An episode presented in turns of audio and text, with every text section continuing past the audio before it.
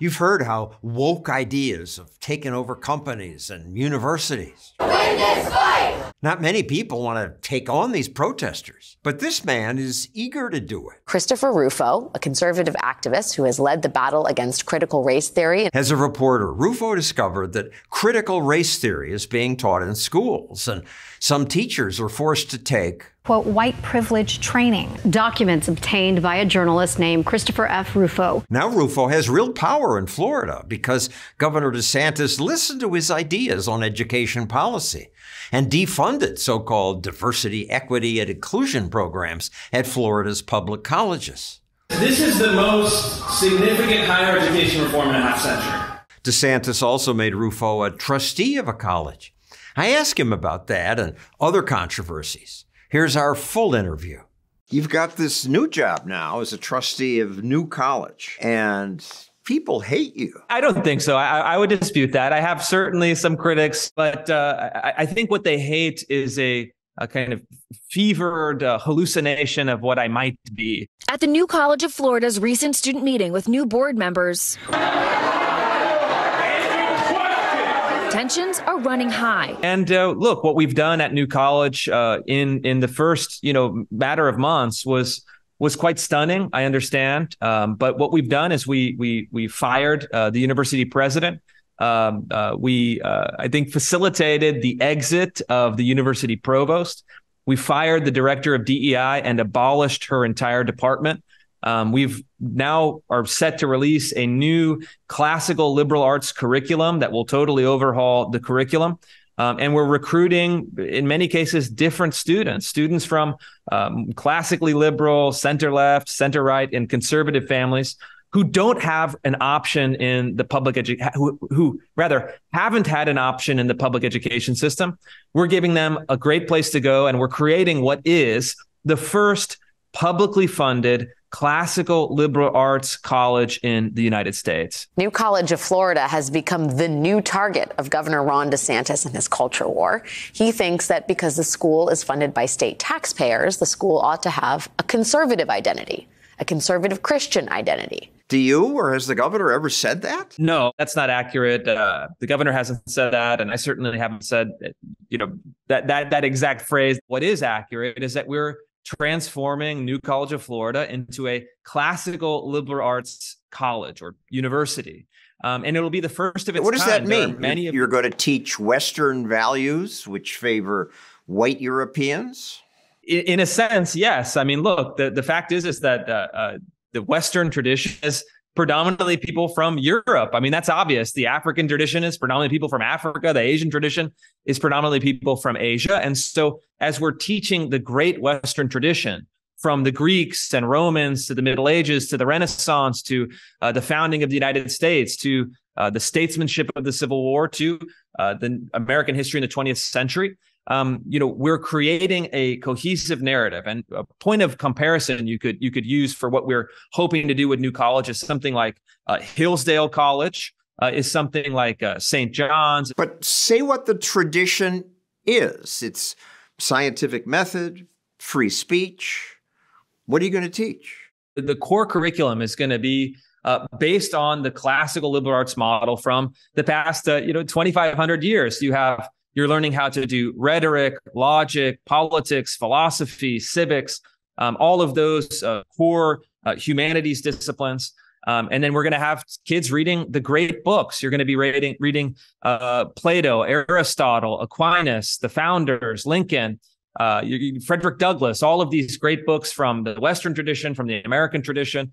Um, and I think what we're going to get is a balance back to the University of Florida system as a whole. Um, I hope, uh, and I'm very explicit about this, I hope that New College is a very friendly place for conservative families to send their kids, for conservative kids to get an education.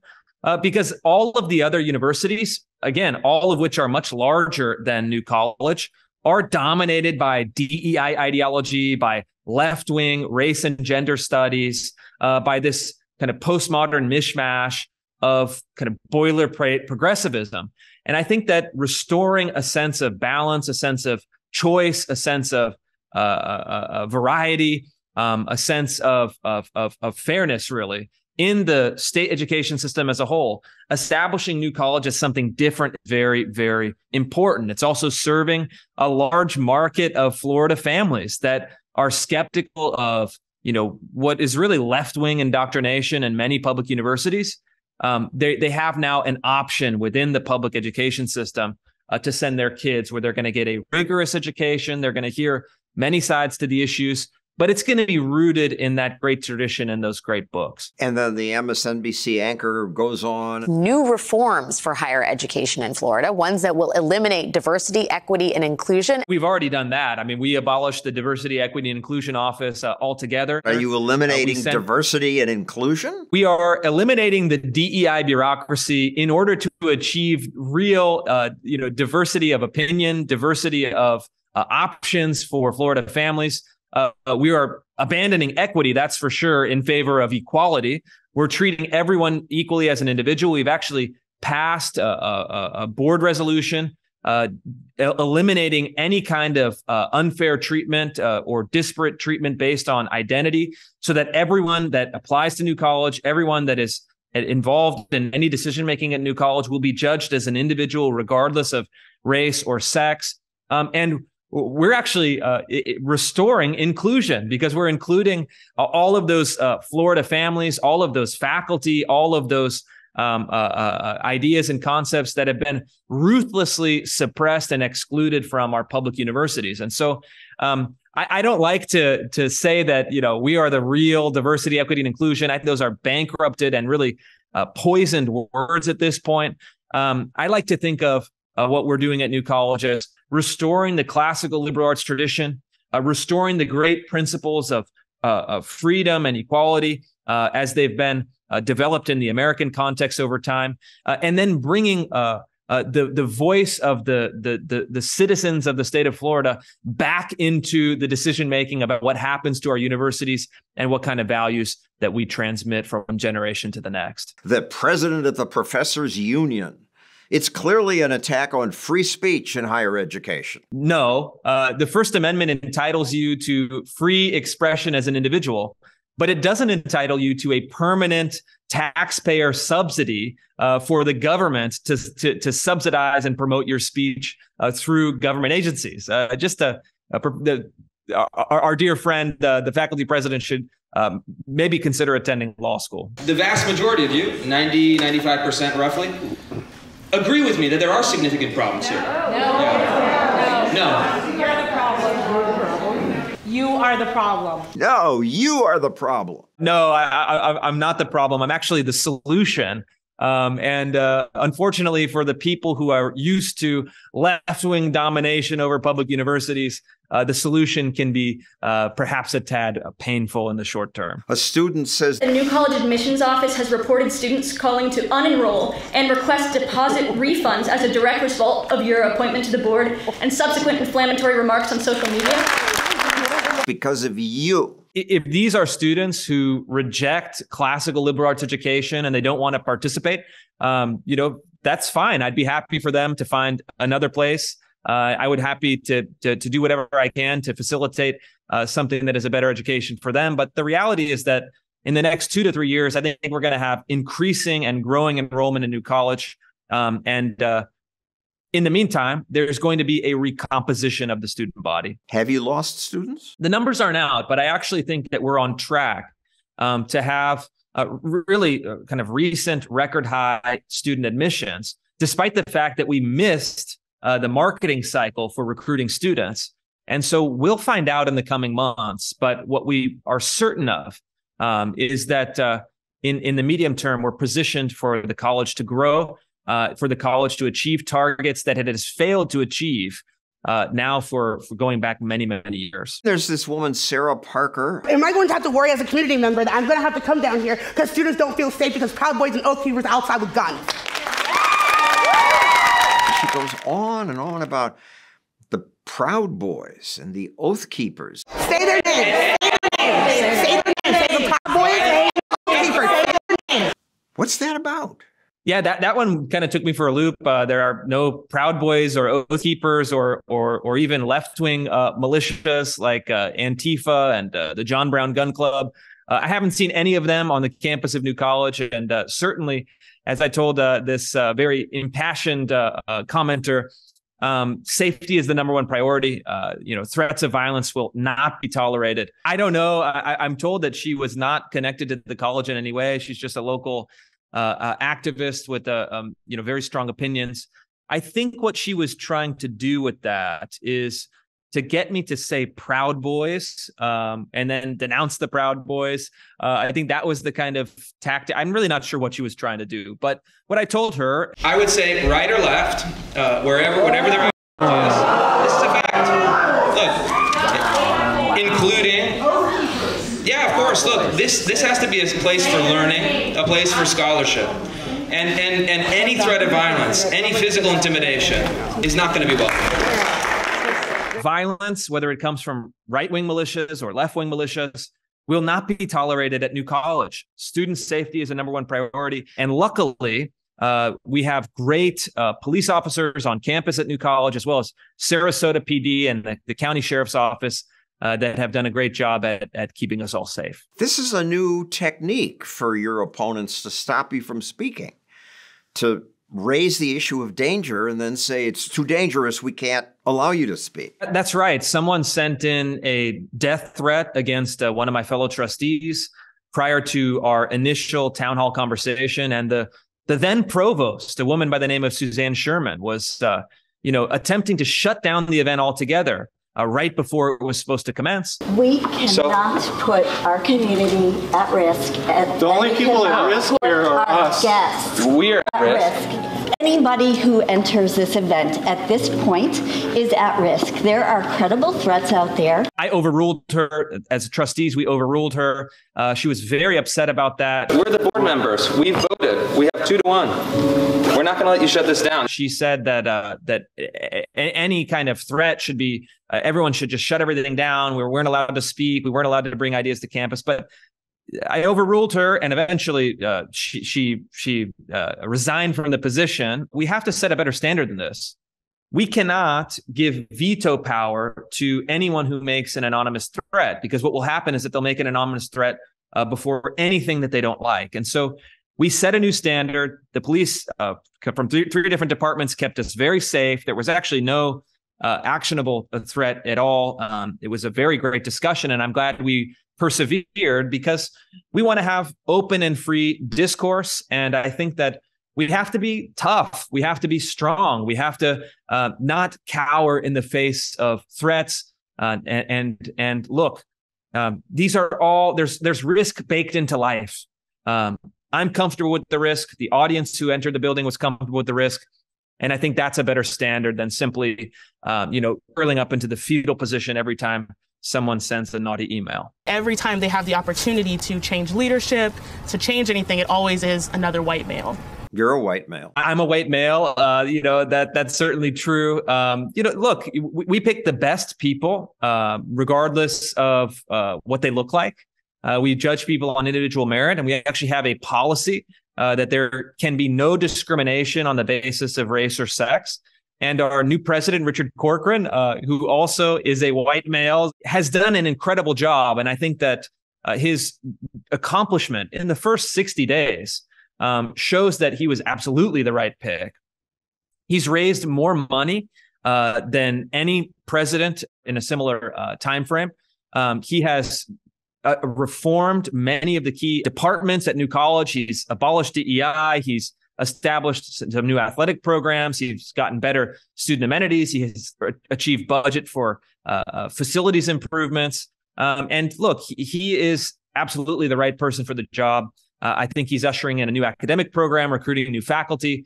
Um, you know, we actually decided to pay him uh, more than double what we had pra- paid the previous president, and that was also, you know, uh, somewhat controversial. But um, I think what with his record of accomplishment, even paying more than double, um, kind of the best deal in education. He's had to do a very difficult job and he's done it, you know, better than I think anyone else could have. Another student on MSNBC. We've been hearing words like woke and like critical race theory for years now. I could not tell you what they mean. I literally could not tell you. Like when woke, you mean, you know, practicing basic empathy, like uh, valuing people who are part of your community. What does woke mean to you? You can think of woke as as kind of a vernacular word for left-wing racial ideology or the basic principles of critical race theory and it's certainly even in the uh, sense uh, the kind of philosophical sense woke means being awakened to critical consciousness which is a Marxist term meaning uh, being aware of your own oppression and then uh, leading revolutionary action against uh, the powers of the oppressor. And so uh, woke does not mean being empathetic or, you know, whatever kind of pseudo therapeutic language uh, our, our, our, friend is using here. Um, it's something a little bit deeper. It's something a little bit uh, uh, different than that. Uh, and I think certainly um, it's an ideology that should not be the governing philosophy of any public university. You have a tough job because they own the language. You get coverage from local TV. The 13 member board voting to eliminate the school's diversity office, the Office of Outreach and Inclusive Excellence. Diversity Office, Office of Outreach and Inclusive Excellence she makes it sound like you're against those things. Yeah, you know, I think that was a problem initially as we waged the kind of public opinion war.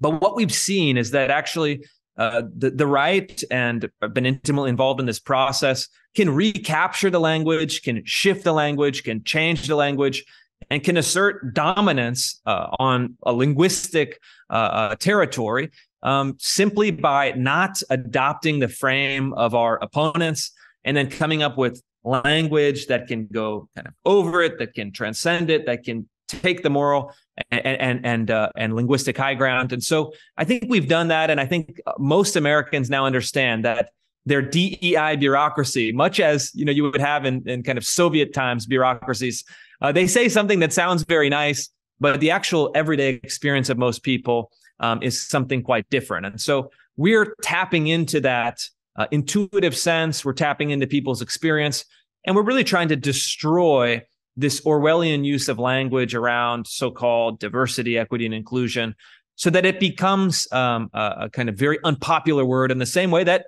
you know affirmative action is very unpopular, uh, even in states like California, uh, where voters have voted overwhelmingly against affirmative action. These very nice words can can can be loaded with negative connotations.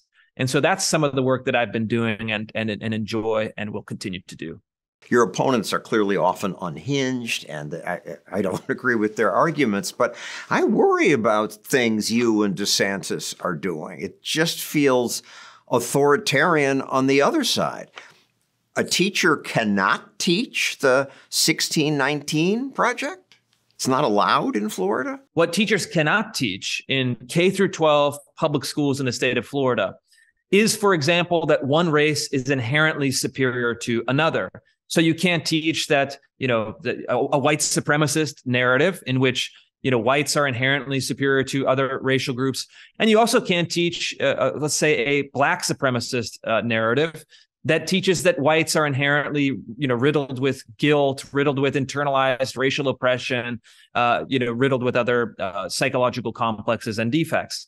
Um, this strikes me as very uh, wise legislation. You you have public school teachers who are agents of the state the state sets the curriculum the state sets restrictions and you're dealing with a population of minors children in some cases very young children that are compelled to be there in many cases by the government. And so you don't have a free marketplace of ideas.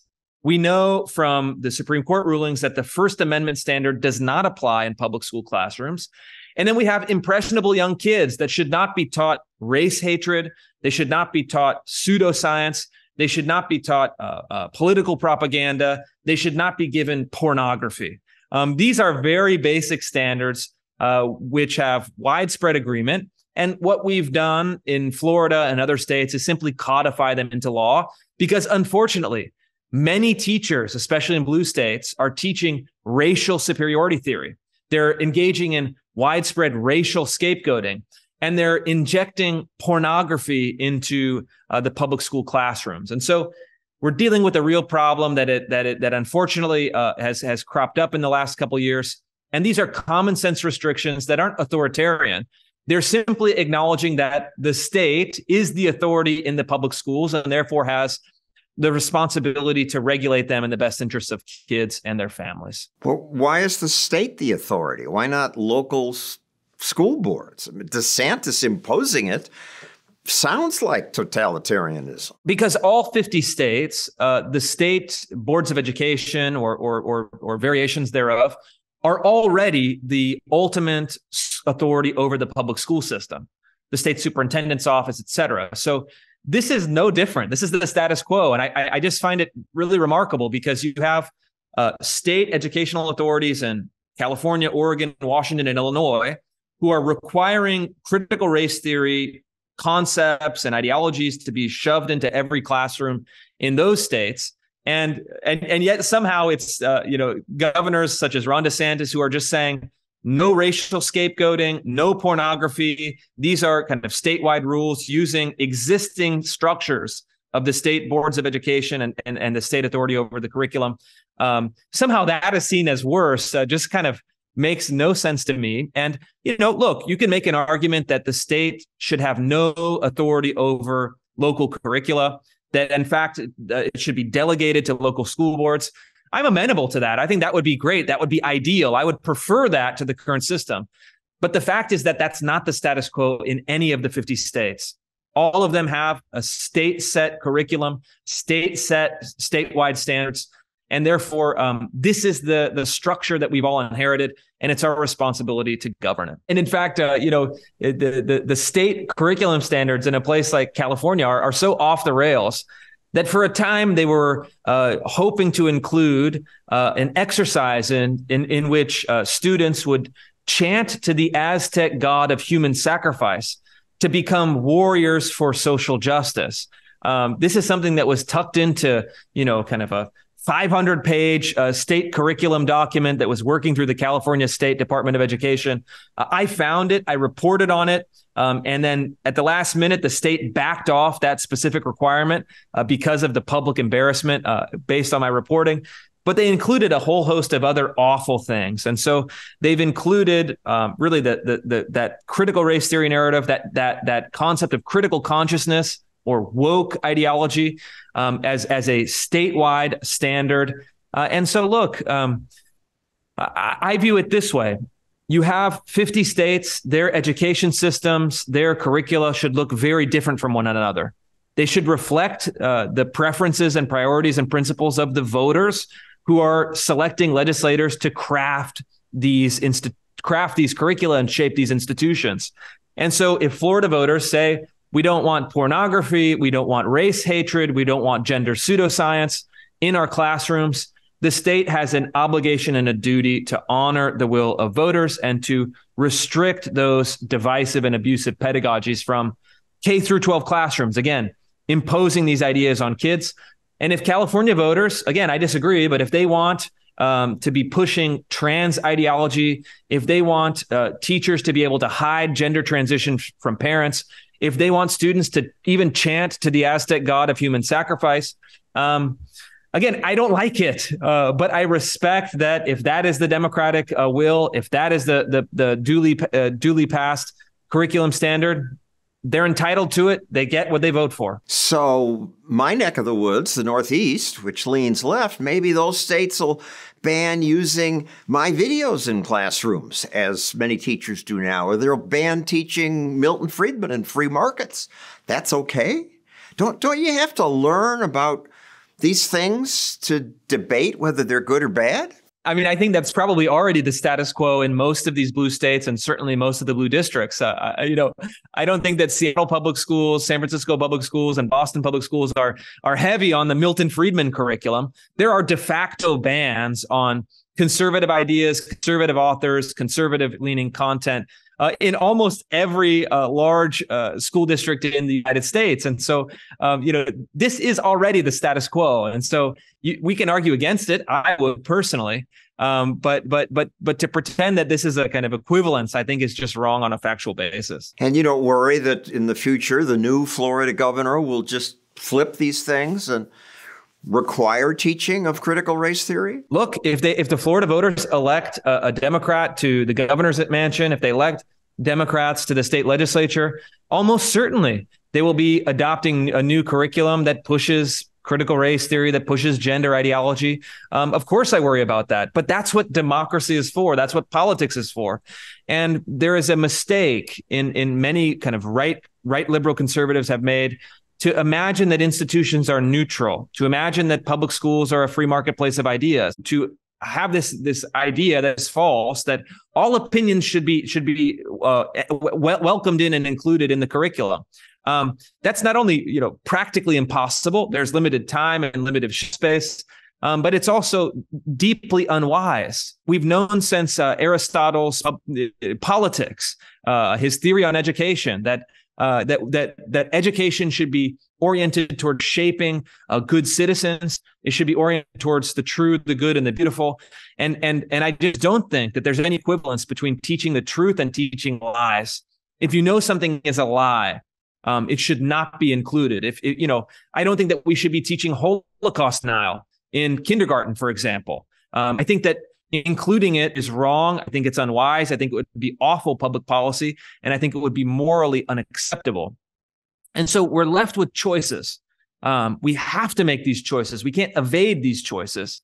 Um, and uh, and I think that uh, conservatives are finally learning that, and and someone like Ron DeSantis has really uh, led the way. The free speech group Fire has sued, saying basically no ideas are so abhorrent that they should be banned. They've sued at the university level um, saying that there should be no restrictions on classroom teaching. Um, uh, they have not sued, and in fact, they have said that these bans are are are likely constitutional completely, and I think they are assuredly constitutional at the K through 12 setting, because there is different precedents. Uh, there are different settings, right? Uh, university is dealing with adults. University is dealing with people who voluntarily choose to attend, and a university setting is a place for more uh, open and robust discourse and debate. Whereas a kindergarten classroom is dealing with, you know, five year olds. Um, students are compelled to attend by the government.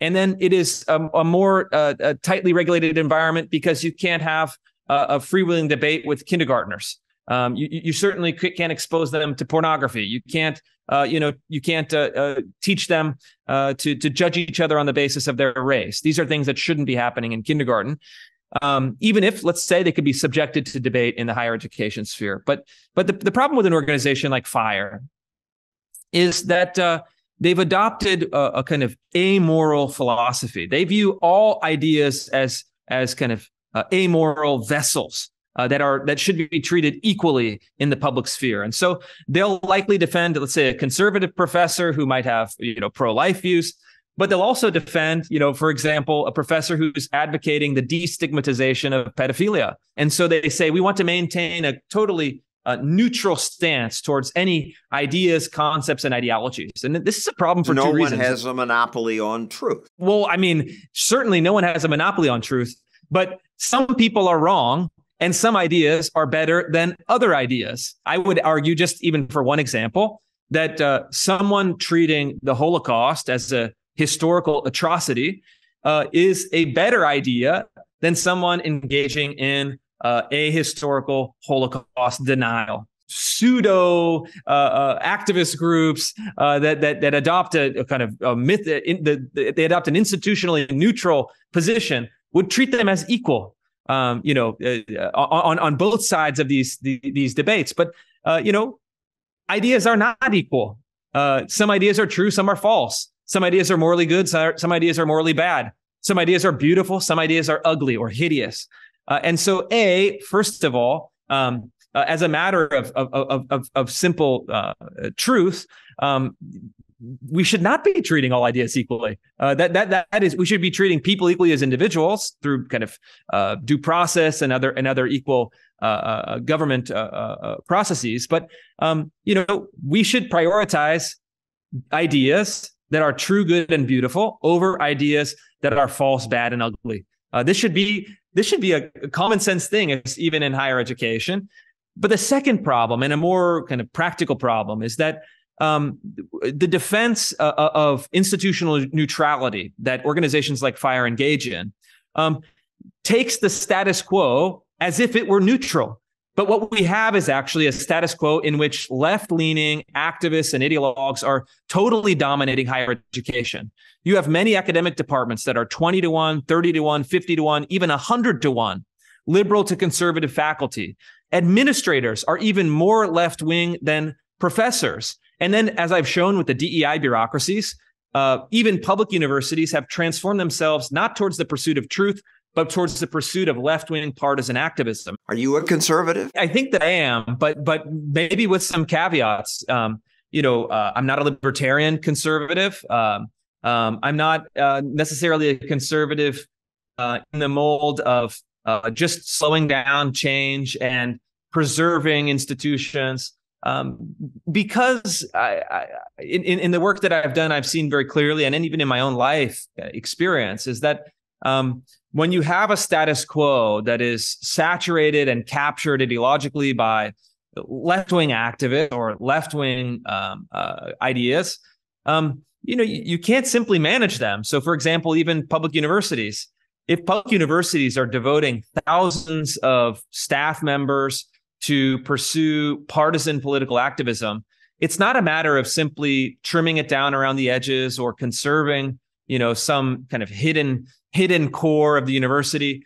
Uh, you actually have to then wage proactive war against these institutions, and you actually have to be a much more aggressive and active reformer um, in order to get to anything resembling uh, those bedrock conservative principles. And so I, am in this bizarre position of being a, a conservative who is a, a, much more activist and reformist and aggressive, um, uh, it, demanding significant wide scale public policy changes in the interest of getting to uh, maybe more classically liberal or classically uh, conservative uh, social uh, uh, status quo. Institutions like FIRE, which maybe have good intentions, um, end up actually reinforcing and protecting the status quo that is very uh, left wing and not neutral at all. And so, uh, from a practical matter as well as a philosophical matter, I, I think this is a totally terrible way of looking at things. Uh, and in fact, any conservative donor certainly that give money to an organization like Fire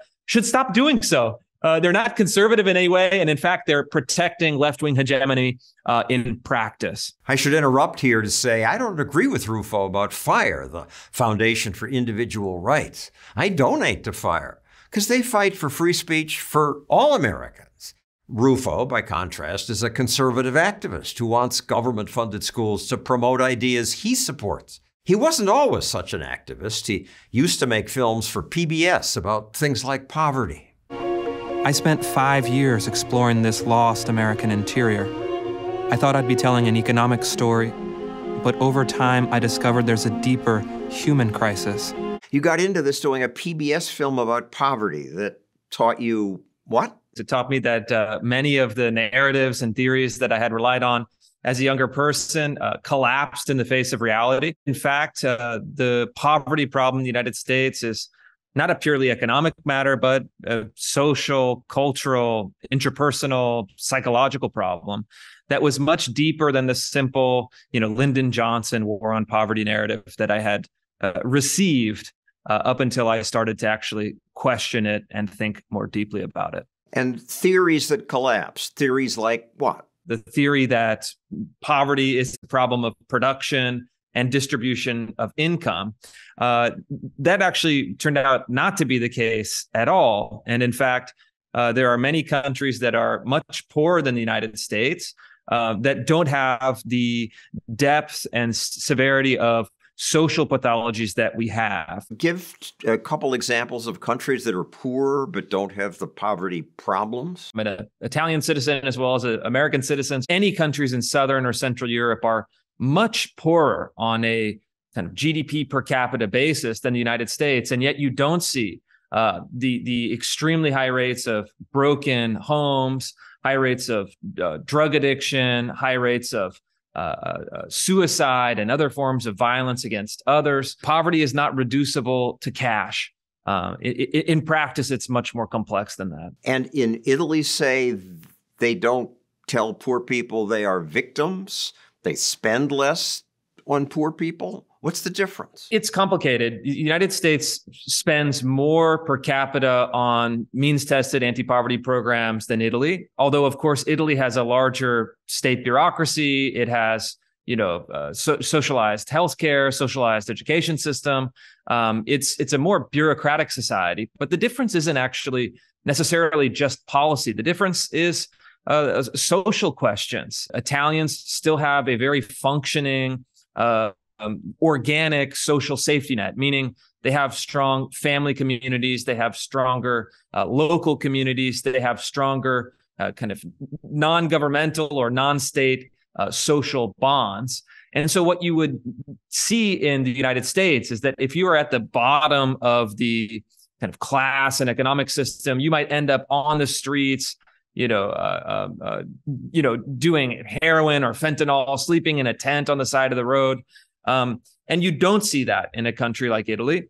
Um, I think largely because even people that suffer from conditions of mental illness, it expresses itself quite differently. And those social factors buffer in some of the worst expressions that unfortunately the United States are seem to be encouraged and, and, and enabled. In the United States, we told poor people that if there were two parents in the house, the check might be cut off. That doesn't happen in Italy? Yeah, that's right. And and if you look at you know even other European countries in recent years, uh, I just spent uh, six weeks in Hungary doing a visiting fellowship and learning more about the policy in that country.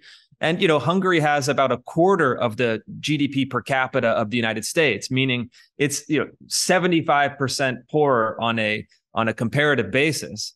Um, but they have a really functioning civic and social culture, and their policy, their family policy, how they subsidize family creation, actually incentivizes marriage, incentivizes two parents in the household, incentivizes having kids uh, within these healthier structures. And so um, these are all policy choices. In the United States, unfortunately, I think the uh, best and the brightest, uh, so called, uh, in the 1960s had good intentions, but they ended up doing these policies that were catastrophic because of the unintended consequences. And European countries, I think, are actually learning from this and in some ways uh, adapt or adjusting and reforming their, their social policies uh, in a way that is much better than what we have left over from the 1960s in the United States. And then you started researching homelessness on the West Coast. You see some of the wealthiest cities in the United States and really in the world uh, Seattle, San Francisco, Los Angeles. And yet you have entire neighborhoods that are overrun with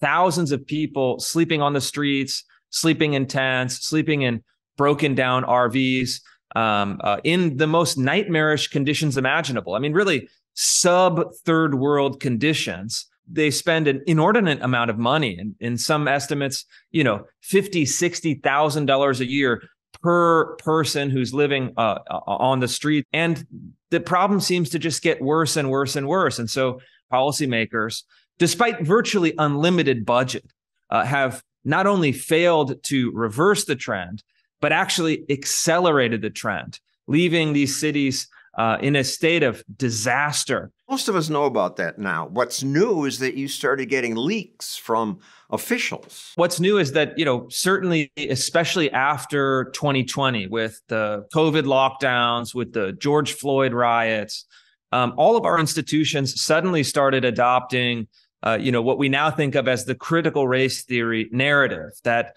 the United States was a systemically racist country and that all social problems uh, in which there was a disparate uh, outcome based on racial categories were the result of discrimination, systemic racism. What I started receiving was public officials and you know even you know uh, mid-level bureaucrats so exasperated with what was happening in west coast cities and then really all of our public institutions they started feeding me documents of the most political and ideological kind, and to, to try to help me understand why our institutions were failing to address the problems and to just even show me that they've been, been uh, really captured by these left wing ideological narratives. Including things like are white employees speaking too much? That's probably internalized racial superiority.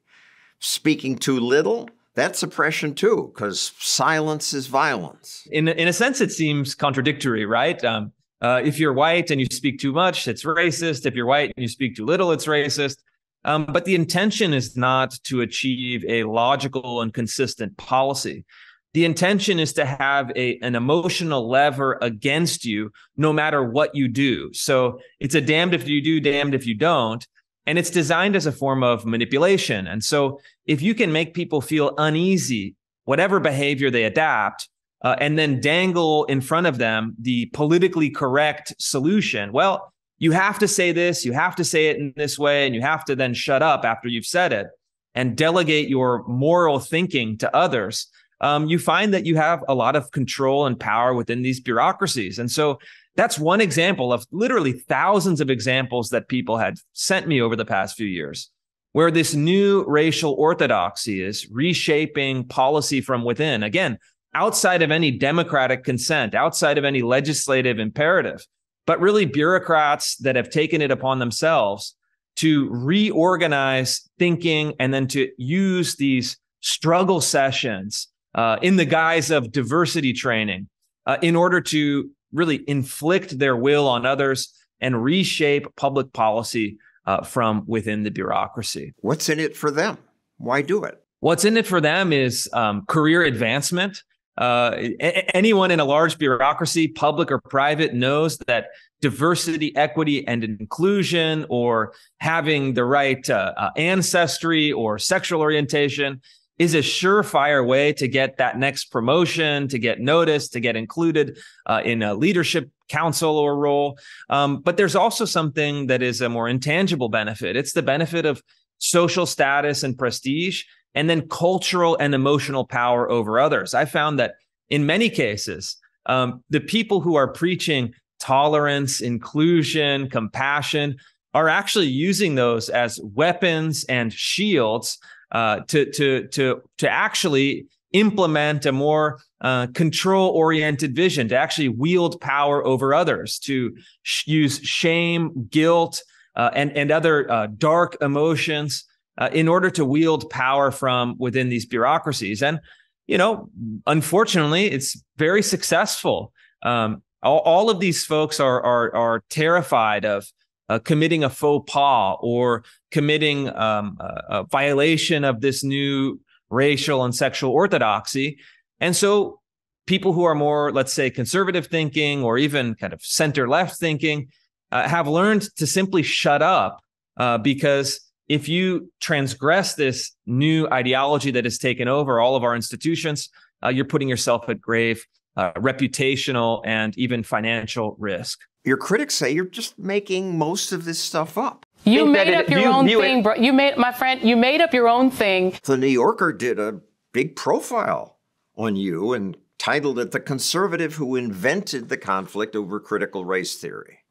You invented this. Yeah, I, I mean, you know, I, I, would say, you know, I, I, discovered it, and I'm a combatant in the conflict. But the the accusation that I'm making this stuff up is is really one of the most bizarre, one of the most brazen lies, uh, because in contradiction to many of my many of my um, uh, colleagues in the more mainstream or left leaning media, corporate media, I actually post all of the original source documents for one of my stories. And so sometimes it's 20 pages, sometimes it's 500 pages, but I make sure to post right in the bottom of the article a PDF with all of the original source documents, videos, links, text, uh, conversations, whatever it is that I'm reporting.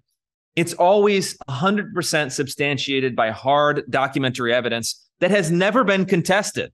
Never once has any have any of these institutions said, "Well, that document is not authentic. It's not real. It's not what we meant." Um, so I, have proven with again source document reporting all of these claims, and I think that it's so um, it's so embarrassing for my opponents. It's so shameful when it's exposed to the sunlight that they've engaged in these accusations as a form of denial they can't grapple with the fact that it's true. So they pretend that it's not true and they hope that it goes away. But it's not going to go away. Um, in fact, it's actually expanding rapidly uh, in all of our sectors education, healthcare, government, uh, corporations. And so eventually, and I think this is happening really certainly in the last year, they've stopped for the most part saying that that this is not true or it's not happening Um, and either they've backed away from it or they said, well, actually, it's happening and it's good that it's happening. So the debate has shifted. Um, and I think that even my even my most uh, vociferous critics would now admit that uh, the stories that I've published are all 100% true. They're 100% happening, whether or not they would defend it on the substance. And back up a bit and talk about how it built. You got these emails from the Seattle Police Department, from judges, Department of Corrections, um, and you tweeted it and you got some replies. And then what happened? Yeah, once I started this line of reporting, it really kind of snowballed uh, in a in an organic way, especially using social media. So I did you know one story and then i'd get you know five or six people sending me documents that i might package into another story and then suddenly it was a hundred people and a thousand people and then as these stories really picked up steam you know first on twitter then in uh, publications such as city journal or the new york post or the wall street journal and then on cable television on mostly fox but also msnbc and cnn as the narrative started building you know over the course of it i think i gained around 5,000 different sources sending me documents from all sorts of institutions. Of course, not all of them were newsworthy. Some of them were, you know, trivial or some of them were, you know, not quite enough to make a, a news story, but many of them were. And in fact, I was only able to do the reporting, verification, uh, fact checking, and then the writing for a small number of the sources that contacted me with documents. And so um, the, the picture that's painted from this is that these are not isolated incidents, but in fact, this is the mainstream uh, in almost all of our institutions. And one of the kind of most mind boggling series of reports that I did was in Fortune 100 companies. These are the great bastions of American capitalism. But in fact, the ideology inside these companies is a left wing racialist narrative or a kind of activist, uh, uh, a queer theory based narrative what does racialist mean? Racialist in the sense of a, a left wing narrative on race. Again, the kind of basic idea from critical race theory. The United States is systemically racist. All disparities can be can be attributed to discrimination, and we need so-called anti-racist discrimination, treating people unequally as individuals in order to equalize group outcomes. Those are the three basic components of this narrative. And even corporations, even banks you know, Bank of America has adopted this narrative. Um, and so um, you, you kind of look at it and you say, wait a minute, uh, these are profit uh, seeking enterprises that have embraced a, in some cases, a racial Marxist narrative uh, in house and in their marketing and communications. Every big company now has a DEI office and diversity, equity, inclusion sounds good. That's true. I did a, a report and I confirmed that all 100 of the Fortune 100 companies have DEI bureaucracies. You know, so it is universal among the large companies in the United States. And you know, I think a lot of this stuff is well intentioned. CEOs see across their desk, you know, for two minutes, a memo that says diversity, equity, inclusion. Oh, that sounds great. Let's do it.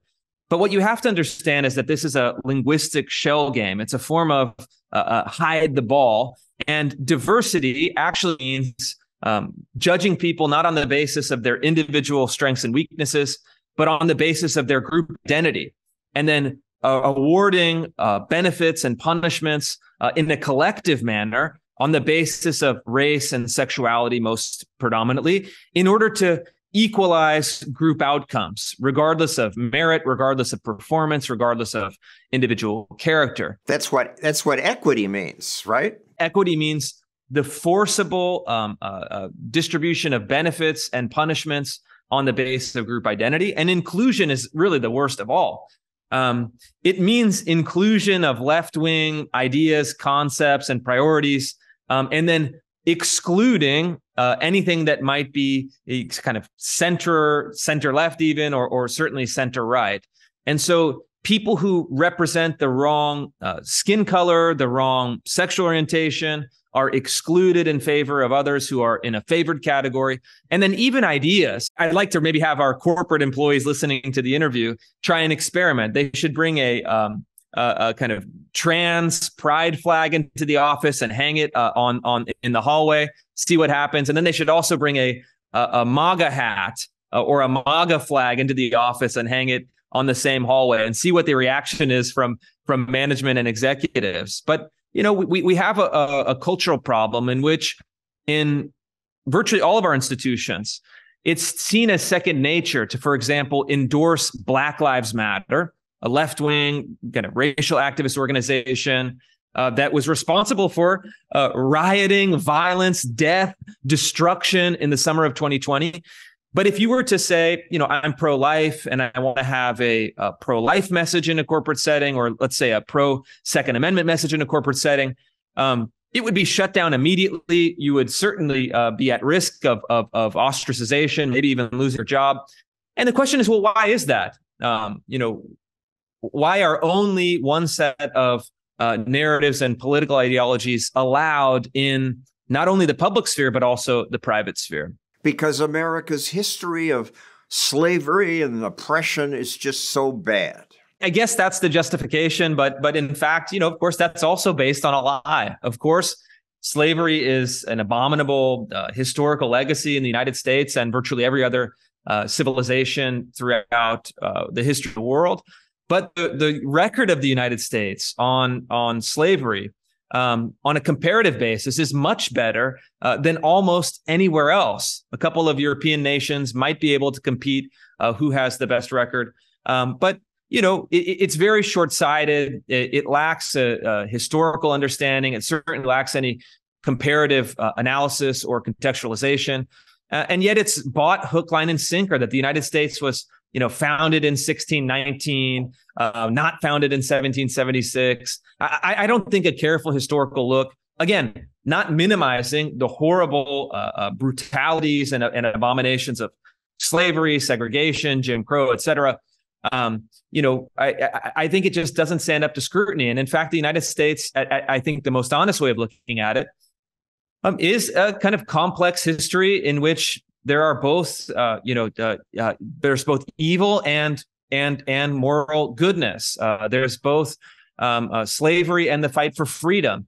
And so, I, I would like to see personally, uh, both in let's say the K through 12 curriculum and in college coursework, and also in companies, a, a, a, wider debate, a more robust debate, uh, a, a, more civically minded debate in which a variety of perspectives are are are, are embraced, um, but that fundamentally um, uh, judges the United States on on on the basis of fairness, on the basis of good analysis, um, and and on the basis of understanding our historical uh, uh, progression over the last 250 years um, in the correct way. Which would include the fact that the United States was the rare country that fought to get rid of slavery. Yeah, that's 100% right. And, and, and even the founders, you know, the idea is that the founders were, you know, they fought the revolution to protect slavery. That was one of the claims in the 1619 Project, which is, you know, kind of so mind boggling that even the Marxist historians, um, you know, debunked it and said this is absolutely preposterous. This is ahistorical nonsense.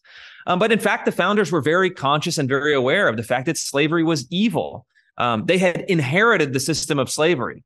Um, they were born into this system, but they were making uh, plans. And then, even a few years after the Declaration of Independence, started abolishing sla- slavery and in the northern states, started passing legislation to slowly uh, squeeze it out. And then, of course, they were unable to do so um, in their lifetime. But uh, Abraham Lincoln fought and, and again, sacrificing hundreds of thousands of lives uh, for the great cause of abolition. Um, and, and this was, you know, driven by Americans, uh, uh, uh, driven by, in, in many cases, Christians.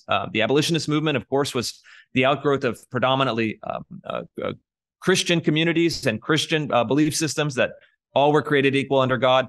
And so I think we have a, a story to tell um, that would, at, at, the very least, uh, provide a counterbalance to some of the narratives uh, that we see in uh, our certainly our academic institutions, but also bizarrely in our uh, private sector institutions. Going to modern times, tell what you found at the University of Texas. They set out a, a recommended language guide and they said you should be using these politically correct words. I mean, all of the words from critical race theory and academic queer theory. And one of the kind of most amazing that I found was they recognized using the word women spelled W I M M I N in order to not use the word men as a part of the word women. Um, I mean, th- these are like the, in, in, some sense, funny, ironic, humorous, uh, but in another sense, very serious. I mean, what are these people doing? Uh, to the point where they have time to be policing language and replacing words with total absurdities. Um, we, we, certainly have a bureaucracy problem uh, as well as an ideology problem at these institutions. What they've done is they've uh, created these large bureaucracies, sometimes involving hundreds of people, even thousands of people across the various academic departments and administrative units that are pushing left wing activism uh, under the guise of uh, DEI programming. And this is, you know, part of the they, they use like psychological reconditioning programs white privilege trainings white fragility trainings you know unconscious bias trainings that are scientifically unsupportable um, and they make it explicit at university of texas at texas a&m at the university of florida their goal is to use public dollars at taxpayer funded state universities um, in non-academic bureaucratic roles to train students to become left wing activists. University in Florida, public university, was even training students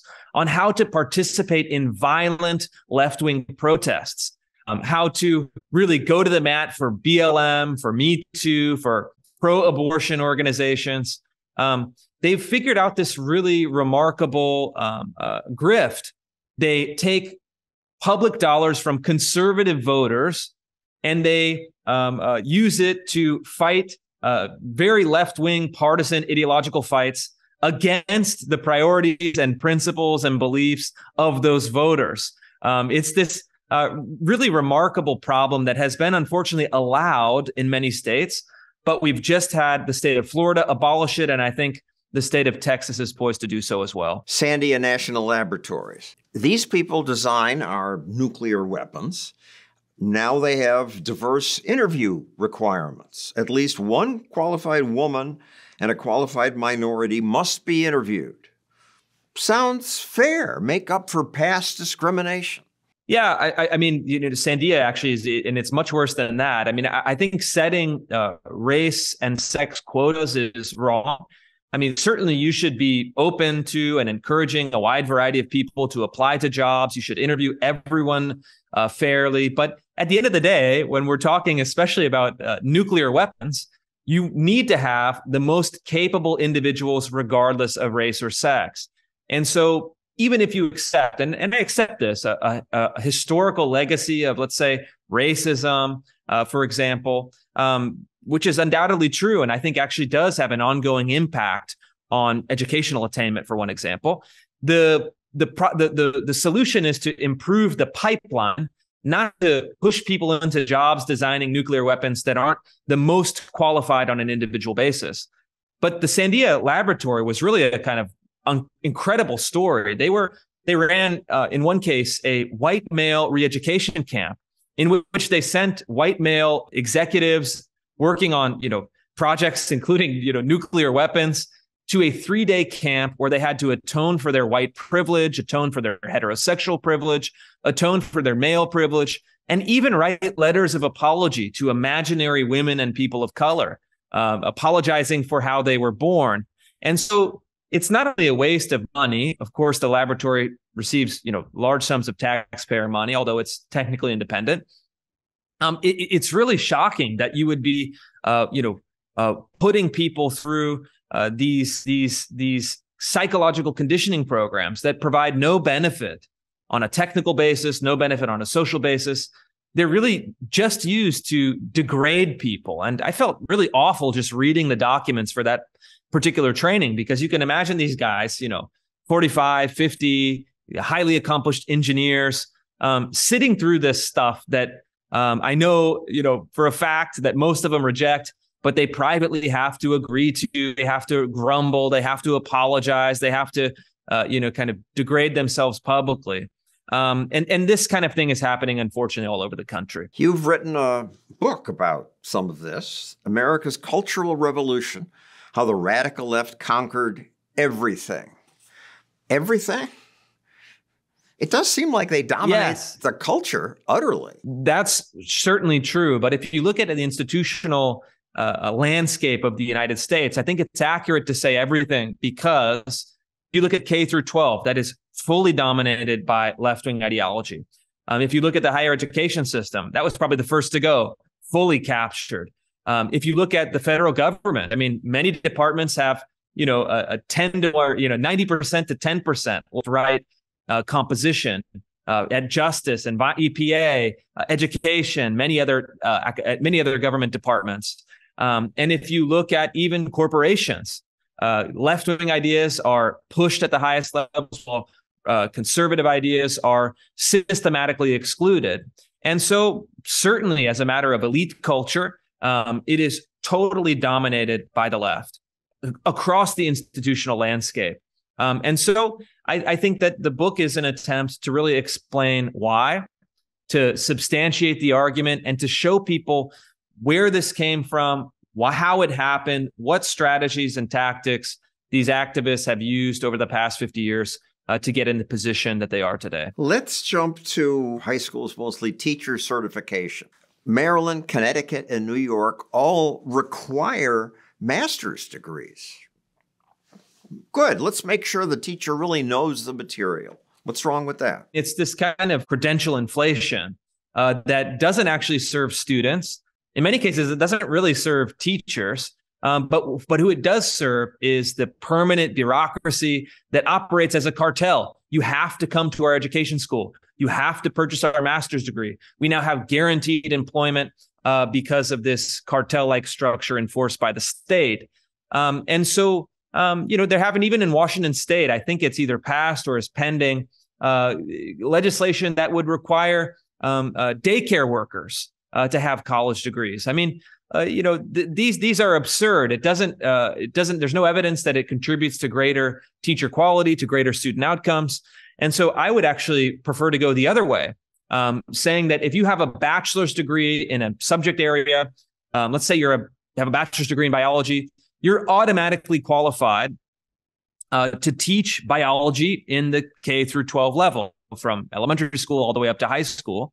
Um, and I'd like to have alternative certification methods so that we don't just keep funneling money to these totally captured and totally ineffective graduate schools of education, but we get people that are young, smart, excited, knowledgeable, they have a college degree, they have subject matter expertise into the classroom to teach. Um, and so states such as Florida, Arizona, and others are now reforming the teacher credentialing uh, laws. And this is one place where, of course, I agree with many of my libertarian friends. Um, we should make it um, uh, uh, uh easier for smart, ambitious, capable people to teach our kids um, rather than sending them through the deadening and total captured graduate schools of education. Albert Einstein would not be allowed to teach physics or math in my state.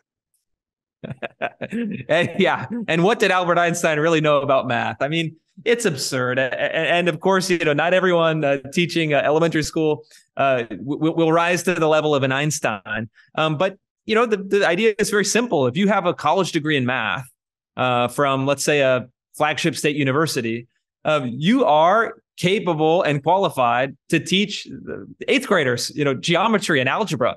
Uh, you know, it, it it isn't rocket science, and we've had a great education in in in in in, a, in the past um, without all of these kind of credentials upon credentials upon credentials.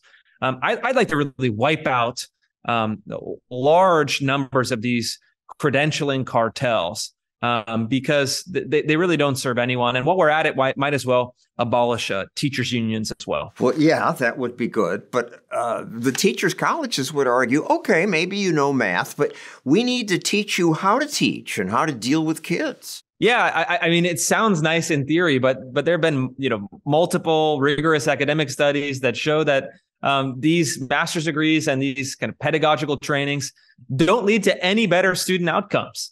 And so, uh, if they were doing that, uh, and if they were achieving that, I would be open to a debate and a discussion. But the fact that even on their own terms, even using their own arguments, they fail to achieve it, uh, signals to me that something else is going on and that they shouldn't be trusted.